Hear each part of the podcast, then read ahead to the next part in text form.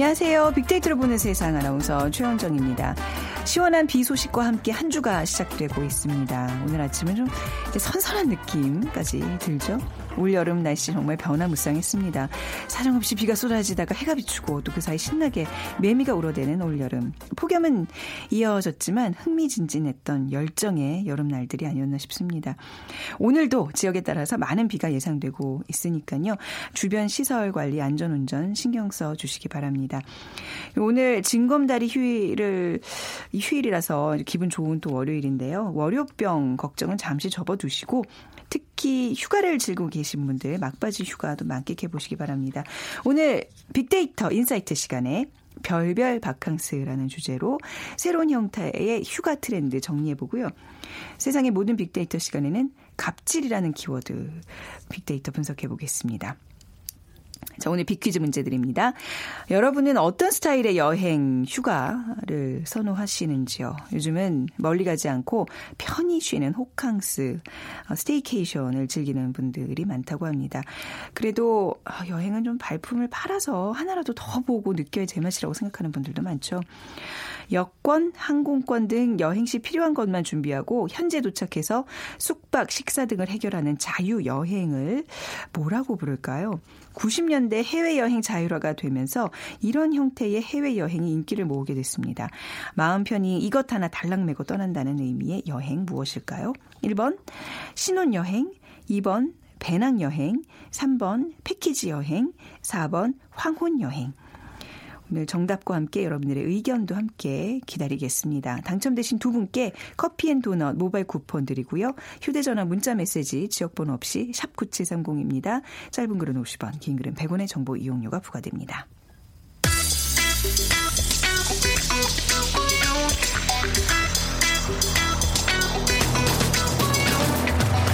오늘 여러분이 궁금한 모든 이슈를 알아보는 세상의 모든 빅데이터. 다음 소프트 최재현 이사가 분석해드립니다. 네, 세상의 모든 빅데이터 다음 소프트 최재현 이사 나오셨습니다. 안녕하세요. 네, 안녕하세요.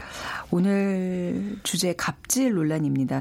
네, 저희가 이 시간을 통해서 갑질 논란을 분석했던 것 같아요. 네, 이 갑질 논란이 아, 네. 그만큼 끊이지 않고 있었다라는 걸 알 수 있고요. 네. 최근에 그 프랜차이즈 갑질로 시작된 이 논란이 또 운전기사 갑질로 이어졌고 그리고 공감병 갑질 파문까지 네. 계속 이어지고 있는데 이 갑질은 이 권력의 우위에 있는 갑이 권리관계에 있는 을에게 부리는 부당행위라고 이렇게 명시가 돼 있더라고요. 네. 그러니까 계약서상에 보면은 이 갑을이라고 하는 이 관계가 만들어져 있는데 이 갑이 권리관계에서 약자인 을에게 가하는 부당행위를 음. 요구하는 이제 일반 명사가 돼버렸는데 최근에 이제 일반 명사가 확실히 된 것 같아요. 그렇죠. 네네. 그래서 이 갑질이 이 돈과 권력을 가진 사람들의 그 전유물로 여겼지만 지금은 이제 우리 주변 곳곳에서 이 갑질의 행포를 너무 쉽게 볼 수 있고 네. 심리학적으로는 갑질에 대해서 이 자신의 지위를 타인을 통해서 인정받고 싶은 욕구가 반영된 행위, 행위라고 규정이 돼 있는데요. 네. 이 강자가 약자를 복종시킴으로써 느끼는 쾌감을 느낀다라고 하는 네. 건데 이 빅데이터 상에서 이 사람들이 기억하고 있는 갑질로 가장 많이 언급이 된 거는 뭐였을까요? 이 땅콩해양이 아, 여전히 컸고요. 네, 네. 그리고 이제 기억하실지 모르겠지만 또 라면 상무 얘기가 아, 있었어요. 라면 끓여달라고 했던. 네. 네. 그리고 어, 그 이후에 뭐 사이드미러 적고 운전하라고 한 사건, 네. 또 운전기사에 대한 그 갑질 매뉴얼이 있는 음. 그런 것들로 순서로 사람들은 기억을 하고 있었습니다. 네.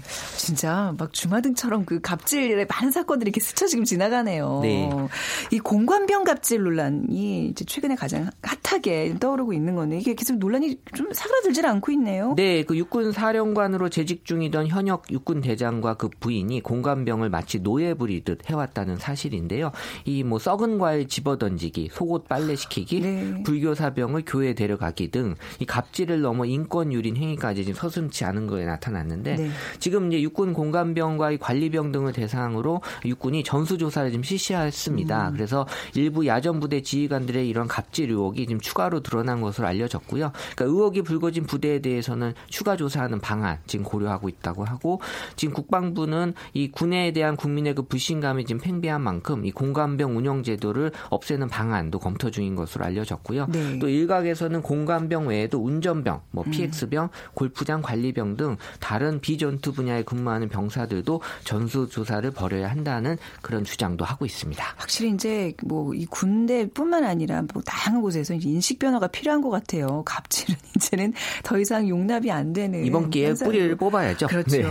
그리고 또 갑질 중에 좀 대표적인 게 이제 프랜차이즈 갑질도 네, 있잖아요. 네. 사실 어, 지난 한 해 공정거래위원회 산하 공정거래 조정원에서 접수된 가맹사업 분쟁 조정 신청이 육백여 건으로 십 년 전에 비해서 백팔십 퍼센트가량 급증한 수치인데요. 네. 이 가장 대표적인 갑질로는 이 본사가 가맹점주들에게 이 시중에서 판매하는 제품을 필수구입 품목이라는 명목으로 아주 비싸게 이 강매한다는 거고요. 네. 또 뿐만 아니라 점주들에게 이 광고비와 홍보비 명목에 또 마케팅비를 부과하기도 음. 하고요. 이런 것들로 이 중간에서 본사가 마진을 챙기는 경우가 많아지면서 네. 이것도 이제 갑질 논란이 최근에 수면 위로 오. 올라오게 된 건데요. 갑자기 또 뭐 인테리어를 바꾸라고 강요를 한다고 뭐 이런 그 것들. 정해진 예. 그 기간 안에 또 인테리어도 네. 바꾸고 그래서 어떻게 보면은 이게 돈 좀 벌만 하면 돈 또 나가야 되는 음. 그런 것들이 많다고 해요. 그래서 이 가맹점 관리를 그 소홀하게 하는 그 점주들의 또 불만이 지금 계속 나오고 있다 보니까 이 이런 얘기들이 지금 올라왔고 갑질의 또 상위 연관어 중에는 이제 중소기업의 횡포도 지금 나타났습니다. 네. 사실 중소기업이면 을이 아닌가라고 싶기도 하지만 사실은 이제 을질이라는 또 표현도 있어요. 을질이요? 을질은 네. 을이 이제 병한테 하는 아. 그러니까 어떻게 보면 이제 더 영세한 네, 사업자들에게 가야, 계약 관계가 뭐 음. 갑을병정 이렇게 내려가기 때문에 네. 또 이 그래도 이제 착한 기업들 갑인 경우가 많이 있는데 음. 을이 또 갑한테 횡포를 부리는 경우도 사실 을질의 그 두 가지 의미를 다 갖고 있는데 사실 이 중소기업자들이 더 작은 영세 사업자를 대상으로 이 불공정 행위를 하는 거는 네. 어떻게 보면은 더 근절이 돼야 될 그런 측면이라고 볼 수 있어서 이런 것들까지도 이번에 같이 많이들 어, 밝혀지고 있는 것으로 네. 보여졌습니다. 묵은지게 상식적인 수준에서 또 이제 우리가 기본적인 예의를 갖추면 이런 논란은 없을 텐데 말이죠. 네. 근데 지금 많은 그 갑질 사건들 보면 가장 좀 대표적이고 좀 사람들을 분개했던 거는 무슨 대기업 오너들, 그죠? 뭐 운전사들에게 대하는 이런 태도, 뭐 이런 게 좀 좀 감정적으로 받아들이기가 힘들어 힘든 것 같아요. 신기해요. 어떻게 대기업 오너들의 운전기사 이 이런 사건만 밝혀져서 네. 그런지 몰라도 어쨌든 공통점은 다 이 대기업 오너들의 그 운전기사 갑질 논란이 네. 끊이지 않았다라는 건데요. 이 정말 어, 욕설과 폭언으로 이 수많은 이 회장님들이 무리를 일으키고 사과하는 장면들이 진짜 낯설지 아, 않는데 운전기사라는 개인 운전기사라는 게 일종의 극한 직업 같아요. 보니까. 그러게요. 음. 그래서 사실 뭐 예전에도 뭐 당연히 그렇게 해왔던 것들이 음. 지금 밝혀진 건지 아니면 네. 최근에 이런 건지는 모르겠지만 어쨌든 이 공통점은 대기업 회장님들에게 나타난다라는 거고요. 그러니까 많은 사람들이 사실 이런 그 유사한 심리 중에 하나가 이 에스엔에스에 자기 글을 올리고 몇 명이 좋아요를 눌렀는지 아주 민감하게 반응하는 사람들 있잖아요. 그러니까 이런 사람들도 어떻게 보면 자기가 한 행동에 보상을 받고 싶어하는 그 인정 욕구라고 하는 게 분명히 사람마다 다 있는데 그 기준이 아주 높은 경우에는 네. 어, 이런 것들 때문에 어떤 문제가 발생한다는 거거든요. 음. 그러니까 이게 자기가 생각했던 것보다 좋게 나타나면 이제 도파민이라는 호르몬이 나오면서 네. 아주 만족스러움을 겪지만 어. 그게 그렇지 않은 경우에는 어, 되게 자기도 어, 자기 자신도 모르는 그런 폭행과 네. 요건을 한다라는 거거든요. 그래서 사실 대기업 회장 같은 경우는 사회적인 인정 욕구가 아주 높은 사람들이거든요. 음. 항상 뭐 어, 구십 도 각도로 뭐 인사를 받고 네. 했다가 어느 날 갑자기 뭐 사십오 도 각도로 인사를 하면 이거 나를 무시하는 건가라는 음. 생각을 할 수도 있다라는 건데 그러니까 이런 것들이 어떻게 보면 일반 사람들은 이해하기 어려운 부분이고 네. 이런 게 이제 사람에 따라서는 어, 본인이 어, 갑질인지도 모르는 그런 음. 이 행태로 나타나면서 어떻게 보면 이렇게 심리적인 약간 어, 이 병 같은 걸로 아, 네, 네, 보여지기도 봐야죠. 해요. 네. 네. 그러니까 이제 인정 욕구라는 게 나의 정말 인성과 어떤 성정으로 사람들이 알아서 이렇게 머리를 숙여줘야 되는데 강요하는 거잖아요. 그렇죠. 꼬라 뭐 이거잖아요. 해왔고요. 네. 저는 개인적으로 이 운전기사 갑질의 약간 피해자인데요. 그 어떤 뭐 어떤 사장님을 태우려는 기사 아저씨가 길을 막고 있어가지고 비켜달라 그랬다가 저 그 아저씨한테 혼난 적이 있었어요. 아유, 그 또 다른 갑질이라고 그러니까 볼 수 있겠는데요. 지금 생각해보면 그때 너무 속상했는데 이분은 그 그렇게 분한테 또, 네, 해야지 그쵸. 또 본인이 나중에 푼 거예요 저한테 대신. 아, 그렇겠네요. 네. 네. 생각해보니까 이제는 이해가 되네요. 그분이 좀 딱하다는 생각이 또 드네요. 네. 아 이제 빅데이터로 본 갑질 논란 뭐 얘기들이 언론 언급이 많잖아요 지금. 네. 사실 뭐 갑질에 대해서는 당연히 부정 감성이 높을 수밖에 없는 음. 거고요. 이천십오 년부터 쭉 봤더니 그렇게 비율이 달라지지 않았다라는 거는 그만큼 나아지지 않았다라는 게 지금 어, 간접적으로 확인이 되는 거예요. 네. 그러니까 갑질에 대한 부정 감성어는 이제 논란이라는 키워드, 그다음 횡포, 폭행 이런 그 키워드들이 이천십오 년에는 있었는데 그 이후에는 뭐 의혹 같은 키워드들이 새로 나타나면서 어, 예전에 보여주지 못했던 그 갑질도 음. 나타나고 있다라는 게 어, 새롭게 보여지고 있는. 있는 거고요.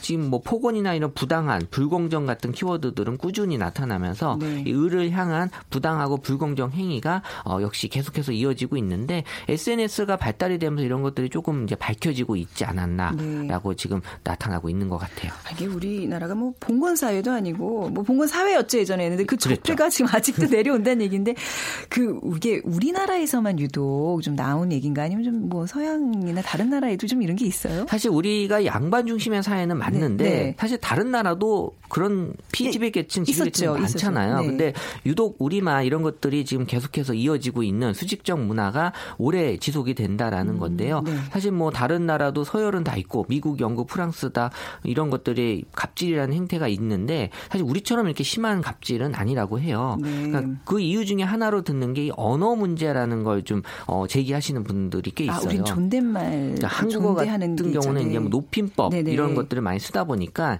이 화자와 청자 간의 그 서열이 음. 매겨지는 거죠. 그렇네요. 그래서 하급자가 상급자에게는 언어 선택에 있어서 자신의 그 의견을 피력하는데 분명히 이제 어려움이 있을 수 있다라는 네. 거고요. 한국어 같은 경우에 네. 그래서 이제 군대 용어 같은 경우가 대표적인 예인데 우리가 이제 만약에 그 밑에가 대장한테 네. 빨리 도망치세요라고 하는데 빨리 도망치지 말입니다. 막 이래버리면 그 순간을 놓치잖아요. 그렇죠, 근데 네. 영어 같은 그냥, 경우는 이제 예. run, run, run 해버리거든요. 예, 예. run이 아니라 run이요. 아, run이요? 아, 그만큼 run은 배워라 그거고. 아, 그러니까 그만큼 네. 위급한 상황이기 네. 아, 그쵸, 때문에 네. 그 정도는 이제 넘어가 주셔도 음. 되고요. 그러니까 그만큼 언어가 갖는 특징이 이제 분명히 좀 있는데 사실 이제 이 권력 간격 지수라는 게 있어요. 그러니까 파워 디스턴스 인덱스라는 건데 네. 이게 그 나라의 위계 질서나 권위가 얼마나 높은지를 이제 나타내주는 지수인데 한국이 이 위라고 해요. 어, 이 위요? 어, 일 위는 네네. 브라질이에요. 네. 근데 이제 사실 이런 권력 간격 지수가 높은 나라일수록 비행기 사고가 많이 난다고. 그럼 왜 그렇죠? 왜냐하면 네. 이 그 비행기 사고에서 블랙박스를 조사해 보면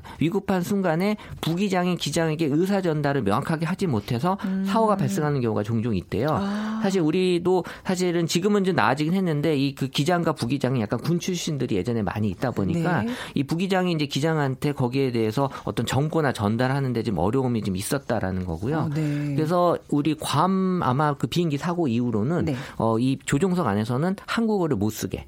영어만 아마 쓰게 됐을 오, 거예요. 네네. 그래서 이런 걸로 분명히 이제 사고에 영향을 좀 줄 수 있다라는 음. 그런 측면에서 어, 영어로 이제 의사소통을 하면 부기장이 기장한테 많은 정보를 좀 편하게 네네. 전달할 수 있다라는. 아무래도 영어를 부기장이 기장보다 좀 잘하지 않을까 이런 측면도 있을 거고요. 아, 이게 또 이제 뭐 항공법에 따라서 아마 그게 이제 그 공통어로 뭔가 이렇게 통신을 교신하고 일하기 때문에 그쵸? 또 영어를 쓰는 이유가 분명히 있을 네, 거예요. 근데 이제 네. 그 우리 자, 네. 조종사하고 부기장끼리 얘기할 때는 한국말 네. 그 전에 많이 썼대요. 아, 그래요. 그냥 서로 얘기하는 거니까 어, 네. 그러다 보니까 이런 것들을 아예 그냥 바꾸는 계기가 음. 됐었다고 하고요. 그러니까 뭐 일부 얘기긴 하지만 이제 이런 것도 분명히 영향을 줄 수 있다라는 음. 측면에서 보는 거죠. 권력 간격 지수라는 게 있는데 그게 이제 우리나라가 이 위다. 요건 굉장히 시사하는 바가 크네요. 그래서 요즘 많은 그 기업이나 이런 데서는 무슨 뭐 과장님, 부장님이 아니라 누구누구님. 님으로 바꾸죠. 예. 네. 근데 그게 좀 효과가 있나요? 그런 직함을 어, 저희 조금. 회사도 그렇게 네, 바꿨는데요. 네. 뭐 크게 달라지진 않더라고요. 어. 워낙 회사 자체가 네. 뭐 대기업 문화가 아니기 때문에 네. 그거 바꿨다고 해서 뭐가 달라지진 않고요. 사실 우리 회사는 그전부터 네. 밑에 직원을 존중하는 네. 그런 회사였기 때문에. 존중이 아니라 굉장히 눈치를 보는 제가 느끼기에는 아니, 어려워하시던데. 어, 아, 저, 제가 네, 그렇죠. 네. 많이 어려워하죠. 왜냐하면 네. 젊은 친구들이 많이 들어오는 회사이기 때문에 네. 어, 그 느낌이 좀 강해요. 어. 그래서 근데 앞으로도 그렇게 많이 바뀔 것 같아요. 지금은 네. 뭐 아무래도 대기업 위주의 음. 회사들은 연령대 높은 층이 많이 있지만 계속해서 이제 바뀌고 있는 분위기잖아요. 확실히 요즘 젊은 세대들은 그냥 할 말은 그냥 이렇게 돌려서 하지 않고 직접적으로 하고 뭐 이렇기 때문에 이제 이런 어떤 위계질서, 어떤 언어에 따르는 위계질서 이런 문화는 조금 많이 희석되지 않을까 하는 생각이 들어요. 그렇죠. 사실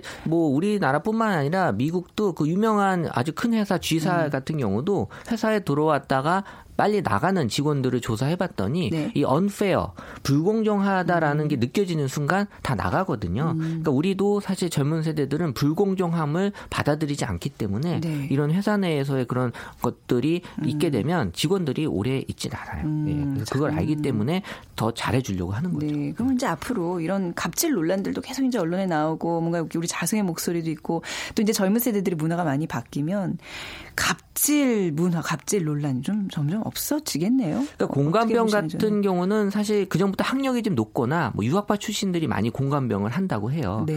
근데 이제 요새 젊은 세대들 보게 되면 이 젊은 세대들이 자기 주장과 자존심이 강하거든요. 그렇죠. 네. 그러다 보니까 이 공감병들이 예전에는 그냥 참고 넘어갔는데 지금은 못 참는다는 그러니까 거죠. 예전에 공감병이란 자리가 좀 편한 자리라고 생각했는데 그렇죠. 요즘은 사실 군의 어느 부서를 가도 다 좀 인권은 존중하고 이런 분위기라서 네, 그렇죠? 편해지고 네. 사실 편한 건 편한 거고 네. 내가 이런 인격적인 걸 당한다라는 걸 받아들이지 음. 못하는 거죠. 네. 그러니까 지금은 또 행동으로 옮기는 그런 어떤 이 지수가 많이 낮아졌어요. 그래서 내가 무엇인가 하고 싶을 때 할 수 있는 그 여건이 잘 돼 있기 때문에 에스엔에스를 통해서 그런 것들을 알리고 네. 또 그게 어떤 외부에 알려질 수 있는 것들이 잘 돼 있다 보니까 이런 사실들이 어, 잘 밝혀질 수밖에 없는 거고요. 음. 지금 우리가 불평등 문화다라는 거는 여전히 존재하고 있다라는 걸 이 갑질에서 분명히 알 수 있기 때문에 네. 이런 것들을 개선하려는 이 우리 사회적 합의가 음. 분명히 필요하고 어, 지금 이걸 계기로 해서 우리가 갖고 있는 문제점들을 충분히 어, 좀 잘 이겨나가야 될 것 같다는 생각이 듭니다. 네. 정말 우리가 그동안 그 들을 때마다 굉장히 분노의 그 감정을 숨길 수 없었던 그 갑질 논란 이야기들 이렇게 조금 정리해보니까요. 네. 반대로 착한 기업에 대한 우대 정책을 아, 통해서 어, 이런 것들이 훨씬 더 근절될 수 있는 요소가 네. 많이 나올 것 같아요. 그 자꾸 이런 뭐 미담 같은 거. 그렇죠. 그렇죠? 이런 것도 네. 자꾸 이렇게 부각시켜서 조금 이렇게 양, 양성화해야 되는 이런 게 좋은 거, 좋은 게 좋은 거라는. 맞아요. 네. 알겠습니다. 오늘 다음 소프트 최재현 이사와 함께 갑질 논란에 대한 이야기. 깊이 분석을 해봤습니다. 감사합니다. 네, 감사합니다.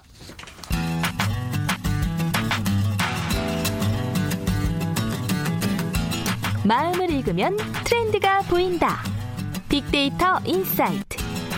타파크로스 김용학 대표가 분석해드립니다. 네, 타파크로스의 김용학 대표 나오셨어요. 안녕하세요. 안녕하세요. 네, 뭐 빅퀴즈 먼저 부탁드릴까요? 네, 최근에는 여행을 즐기는 방법이 참 다양해졌는데요. 그중에 여권, 항공권 등 여행 시 필요한 것들만 준비하고 현지에 도착해서 숙박이나 식사 등을 해결하는 자유여행이 있습니다. 구십 년대에 해외여행 자율화가 되면서 이런 형태의 해외여행이 등장하게 되었고 또 인기를 모으게 됐는데요. 마음 편히 이것 하나 달랑 메고 떠난다는 의미의 여행이죠. 무엇일까요? 일 번 신혼여행, 이 번 배낭여행, 삼 번 패키지 여행, 사 번 황혼여행입니다. 네, 휴대전화, 문자메시지, 지역번호 없이 샵 구칠삼공으로 보내주시면 됩니다. 짧은 글은 오십 원, 긴 글은 백 원의 정보 이용료가 부과됩니다. 신혼여행, 배낭여행, 패키지여행, 황혼여행 빼놓고는 다 해, 갔다 와보신 거죠? 네, 그렇죠. 네. 이제 황혼여행도 이제 곧 가셔야 돼요. 네. 그렇습니다. 네. 오늘 주제가 이제 별별 바캉스예요. 이제 이번 주가 아마 바캉스 마무리를 하는 시기고. 맞습니다. 예, 또 만약에 이번에 휴가를 좀 즐기지 못했다면 내년에 나는 어떤 형태의 휴가를 떠날까 고민하시는 분들을 위해서 오늘 바캉스의 형태들을 좀 정리를 해볼 텐데요. 음, 한번 얘기를 좀 시작해볼까요? 네, 네, 네. 바캉스 혹은 음. 여름 휴가. 네. 뭐 바캉스 자체는 프랑스 말이죠. 네. 이제 더운 여름날에 계곡에 가서 네. 피서를 즐긴다는 의미에서 시작이 됐는데 바캉스와 관련된 버즈의 추이 분석을 해보면 아무래도 칠월, 팔월에 집중적으로 나타나게 됩니다. 네. 작년 칠월 같은 경우에도 한 이만 팔천여 건 그리고 팔월 달에도 사만 육천여 건이 났는데 팔월 이제 초중반 넘어가고 있는데 이미 사만여 건 이상의 바캉스 관련 얘기가 나오고 있습니다. 어, 최근에는 그 작년이나 재작년서부터 사실 이런 형태의 바캉스가 음. 소개가 되기 시작했는데 네. 스테이케이션이라는 얘기가 나오고 있었습니다. 네. 머물다의 스테이와 휴가의 베케이션이 결합된 말로 음. 그러니까 여름 휴가를 꼭 집에서 먼 곳으로 가는 것이 아니라 네. 집이거나 집 가까운 데서 음. 오래도록 머물면서 지내는 형태의 휴가 패턴이 나타나고 있는데요. 다양한 스테이케이션에서 가장 인기를 끌고 있는 것은 호캉스입니다. 네. 호텔에서 휴식을 취하는 것이죠. 어, 지난 육 개월 동안의 에스엔에스 언급량을 조사를 해보니까 어, 일월서부터 유월까지는 잠잠한 형태였는데 네. 칠월, 팔월에는 무려 이천 퍼센트 아. 이상 증가하면서 호캉스에 대한 관심이 급증하고 있는 걸 살펴볼 수가 그, 있습니다. 그래프 보니까 이제 유월에서 칠월 이때는 급상승을 하네요. 수직 상승의 그렇습니다. 예, 추이를 보이고 있어요. 아무래도 여름 휴가를 준비하는 소비자를 대상으로 음. 다양한 호텔 업계에서 다양한 마케팅을 하고 있고요. 네. 그런 것들이 에, 소비에 대한 충동 을 불러일으키게 되죠. 특히 이제 좀 아이가 있는 댁에서는 호캉스 많이 가시잖아요, 김영학 대표님도. 네, 제가 딱 타겟 고객입니다. 네, 그야말로 요즘은 이렇게 호젓하게 뭐 남녀 이렇게 뭐 이게 좀 그 커플들이 가는 그런 곳이 아니라 가면 아이들이 바글바글 그랬어요. 그런 호텔들의 풍경들을 많이 볼 수 있는데, 예전에는 호텔하면 뭐 숙박장소, 여행을 떠난 여행지에서 가는 숙박장소로 인식됐는데, 이제는 호캉스는 호텔이 그 자체가 목적인 경우가 많은 것 같아요. 그렇습니다. 실제로 어, 도심의 호텔이라든지 아니면은 국내에 있는 유명 호텔 중에서는 음. 단순히 숙박업소로서의 호텔뿐만 아니라 네. 호텔이 갖고 있는 엔터테인먼트적인 요소들이 소비자한테 음. 굉장히 크게 어필을 하는데요. 네. 우리가 흔히 호텔 그러면은 값비싸다는 인식을 갖고 있어요. 아직은 비싸죠. 예. 네, 제가 깜짝 놀랄만한 네. 예, 정보를 소개해드릴 텐데 어. 아무래도 욜로 라이프 때문에 네. 그러니까. 지금 이 시간을 즐기고자 하는 것이기 때문에 과감하게 호텔에서 지출을 한다라고 생각을 하시겠습니다만 네. 동일한 즐거움을 누리면서 해외여행을 갔다 오는 것보다 훨씬 가성비가 높은 선택일 수가 있습니다. 음. 그러니까 최근에 국내 호텔 업계의 어떤 서비스의 품질이라든지 즐길 거리가 굉장히 다양해지면서 네. 꼭 해외에 가서 호텔 경험을 하는 것만이 유일한 선택이 아닌 것이 되었고요. 음, 네. 또 많은 분들이 해외여행을 여러 번 다녀오셔서 네. 꼭 여름휴가를 해외에 갈 필요가 필요가 없게 된 이유이기도 음, 하는 것이죠. 음. 그래서 저 같은 경우도 다양한 어, 테마와 컨셉의 호텔, 호캉스 제품들을 보면 네. 어 이게 정말 가격 대비 만족도가 높은 대안이 될 수 있겠구나라고 음. 판단하게 되는 것입니다. 네.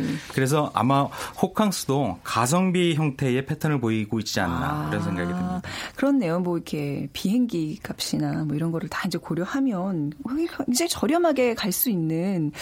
근데 음 그래도 굳이 나는 또 비행기를 타야지 여행 가는 것 같다라고 하시는 분들도 분명히 있긴 그렇죠. 있어요. 그렇죠. 네. 그런 경우에는 네. 뭐 장거리 네. 여행을 하시게 되죠. 네. 호텔 업계가 이제 이런 어떤 새로 그 호캉스 문화에 대비해서 그런지 요즘 진짜 많은 변화를 꾀하고 있는데 그것 네. 좀 소개해 주시죠. 그래서 호텔 안에서 즐거운 시간을 보낼 수 있도록 엔터테인먼트 콘텐츠를 제공하는 네. 일명 스테이테인먼트라는 신조어가 나오고 있습니다. 네. 스테이 와 엔터테인먼트. 엔터테인먼트의 합성어가 되죠. 네.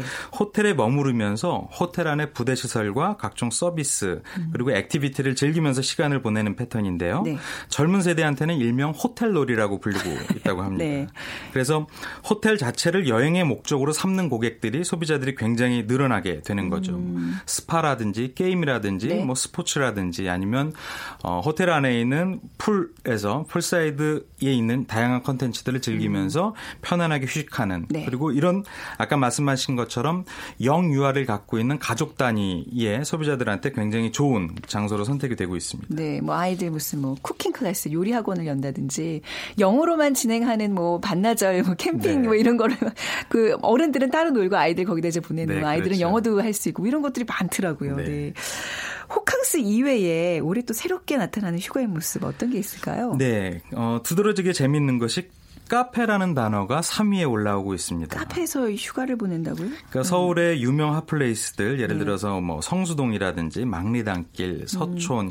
이태원 이런 서울 지역뿐만 아니라 대구나 제주나 전국 주요 스팟에 굉장히 예쁜 카페들이 있게 돼요. 네. 그러니까 소비자들은 카페 안에 들어가서 자신이 읽고 싶은 책을 읽거나 책 읽고. 음악을 음. 듣거나 시원한 커피와 스콘 하나를 시켜놓고 네. 서너 시간을 즐기는 형태의 음. 바캉스 패턴이 굉장히 많이 늘어납니다. 음. 이런 것들을 유통업계에서는 일명 디캉스족이라고 얘기를 하고 있는데요. 네. 디저트와 바캉스 제품을 합성한 것이죠. 아, 디캉스. 그래서 이 디저트가 주는 달콤한 맛 네. 굉장히 힐링이 되죠. 화려한 외형, 외형으로 큰 돈을 들이지 않고도 네. 심리적 만족도가 굉장히 큰 음. 일명 작은사치인데요. 네. 이런 것들이 최근에 밀레니얼 세대들한테 굉장히 어필을 하고 있습니다. 아, 이것도 사실 괜찮은 방법인 게 사실 뭐 비싼 비용을 들이지 않고 사진 같은 거로 남기기에도 참 좋고 말이죠. 그렇습니다. 그런데 네. 최근에 카페가 단순히 음료를 파는 곳만이 있는 것이 아니고요. 네. 그 안에 들어가면 다양한 컨텐츠, 뭐 소품이라든지 음. 읽을거리라든지 즐길거리들이 굳이 해외여행을 가지 않지만 네. 해외여행에서 즐길 수 있는 것들이 구비되어 있는 곳이 굉장히 많아요. 그래서 네. 예를 들어서 난 오늘 아프리카 타입의 카페를 가겠다. 그러면 아프리카 컨셉의 카페를 가고요. 아, 컨셉 그 카페로 되게 그렇습니다. 발전하는군요. 뭐 방콕에서 느낄 수 있는 루프탑 카페를 가겠다. 그럼 어, 네. 거길 찾아가는 형태가 어. 굉장히 많이 나오는 거죠. 음, 확실히 그 뉴스를 보니까요. 예전에는 다 뭐 해운대 뭐 이런 데를 갔었잖아요. 네. 근데 뭐 칠말 팔초 요 성수기에 해운대에 손님이 바캉스 고객들이 엄청 줄었다고 이제 또 관련 업계 사람들이 울상을 짓는 네. 그런 뉴스를 본 적이 있는데 바뀌고 있어요. 뭔가가. 네. 저도 어, 주말에 아이와 근교를 좀 다니다 보면요. 네. 굉장히 놀라는 것 중에 하나가 네. 우리나라에 언제 이렇게 풀빌라가 많아졌지라는 생각을 하게 돼요. 풀빌라가 많아, 많이 있어요? 네. 몇 년 전만 해도 풀빌라는 어. 동남아 아열대 지방에서 네, 네. 느낄 거라고 생각을 했는데 최근에는 그렇지가 않습니다. 어. 실제로 많은 사람들이 찾는 인기 펜션들을 보면 네. 프라이빗한 공간이 보장되는 풀빌라 스타일들이 음. 굉장히 많아졌고요. 네.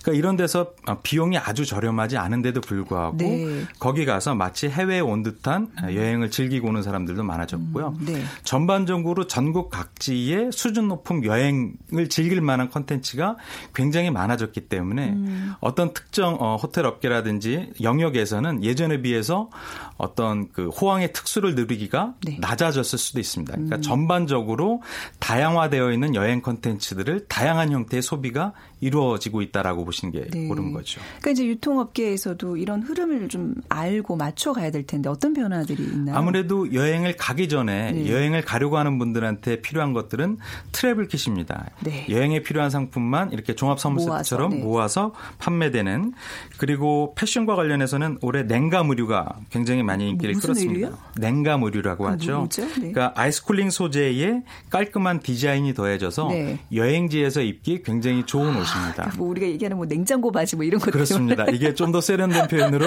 냉감, 냉감 의류라고 예, 냉장고 바지 좀 없어 보이잖아요. 아 네. 그렇군요. 냉감 의류. 그런데 네. 이 냉감 의류가 휴가지 패션만 나온 음, 것이 아니라 네. 일상복으로도 쓸 수 있는 형태의 제품이 음. 굉장히 큰 인기를 끌고 있고요. 네. 어, 다양한 숙박 오토 서비스들이 생겨나면서 네. 다양한 형태의 숙박 업체를 소비자들이 선택할 수 있게 되어 있고 또 이런 다양한 프로모션이 여행객들의 편의를 돕고 있습니다. 네.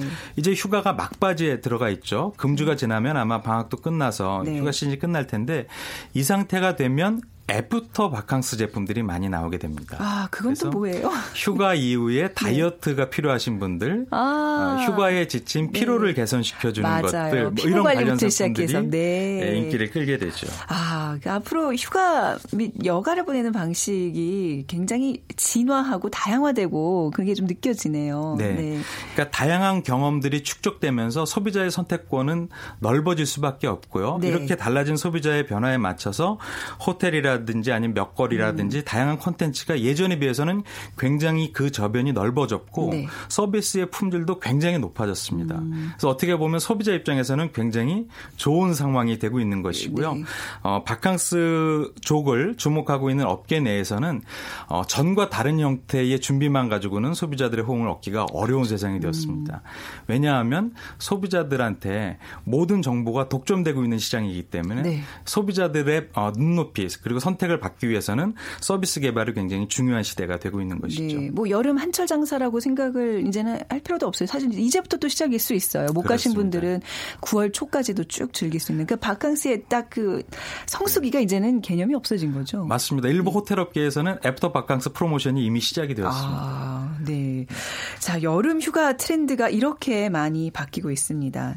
이제 또 어떻게 바뀌고 또 어떤 지금 형태를 보이고 있는지 좀 간략하게 정리를 부탁드리겠습니다. 네, 호캉스나 네. 디캉스나 이렇게 다양한 신조어가 나온다는 음. 것은 바캉스의 형태가 굉장히 다양해진다는 것이고 네. 이런 다양성은 소비자들의 취향이 음. 굉장히 다양해지기 네. 때문입니다. 그런 콘텐츠들을 선택할 수 있게끔 업계의 노력도 있게 되고 소비자들은 아마도 높아진 어, 눈높이에 맞는 선택들을 지속적으로 하게 될 겁니다. 이런 것들은 어떻게 보면 산업이 건전해지고 다양해지는 굉장히 좋은 선순환 구조인데요. 네. 이런 부분에 있어서의 산업의 준비와 음. 소비자들의 선택 권이 넓어질 것으로 예상이 되고 있습니다. 그러니까 굳이 해외 가지 않아도 국내에서도 뒤지면 다 나옵니다. 그렇죠? 맞습니다. 없는 게 없습니다. 자, 오늘 별별 바캉스에 관한 이야기 타파크로스의 김용학 대표와 함께 나눴습니다. 감사합니다. 감사합니다. 오늘 비, 바, 비퀴즈 정답은요. 배낭여행입니다. 천구백팔님 제 꿈이 퇴직 후 배낭여행 가는 게 꿈입니다. 앞으로 십 년 후입니다. 하셨고요. 꼭 그 꿈 이루시길 바랄게요. 사천육백구십육님 지방대 다닌 아들이 방학 동안 아르바이트 한 달하고 받은 돈으로 속초 여행 가자고 합니다. 같이 꼭 가세요. 자, 오늘 두 분께 커피앤도넛 모바일 쿠폰 드리면서 오늘 순서 여기서 마치겠습니다. 내일 오전 열한시 십분에 다시 오겠습니다. 지금까지 아나운서 최원정이었어요. 고맙습니다.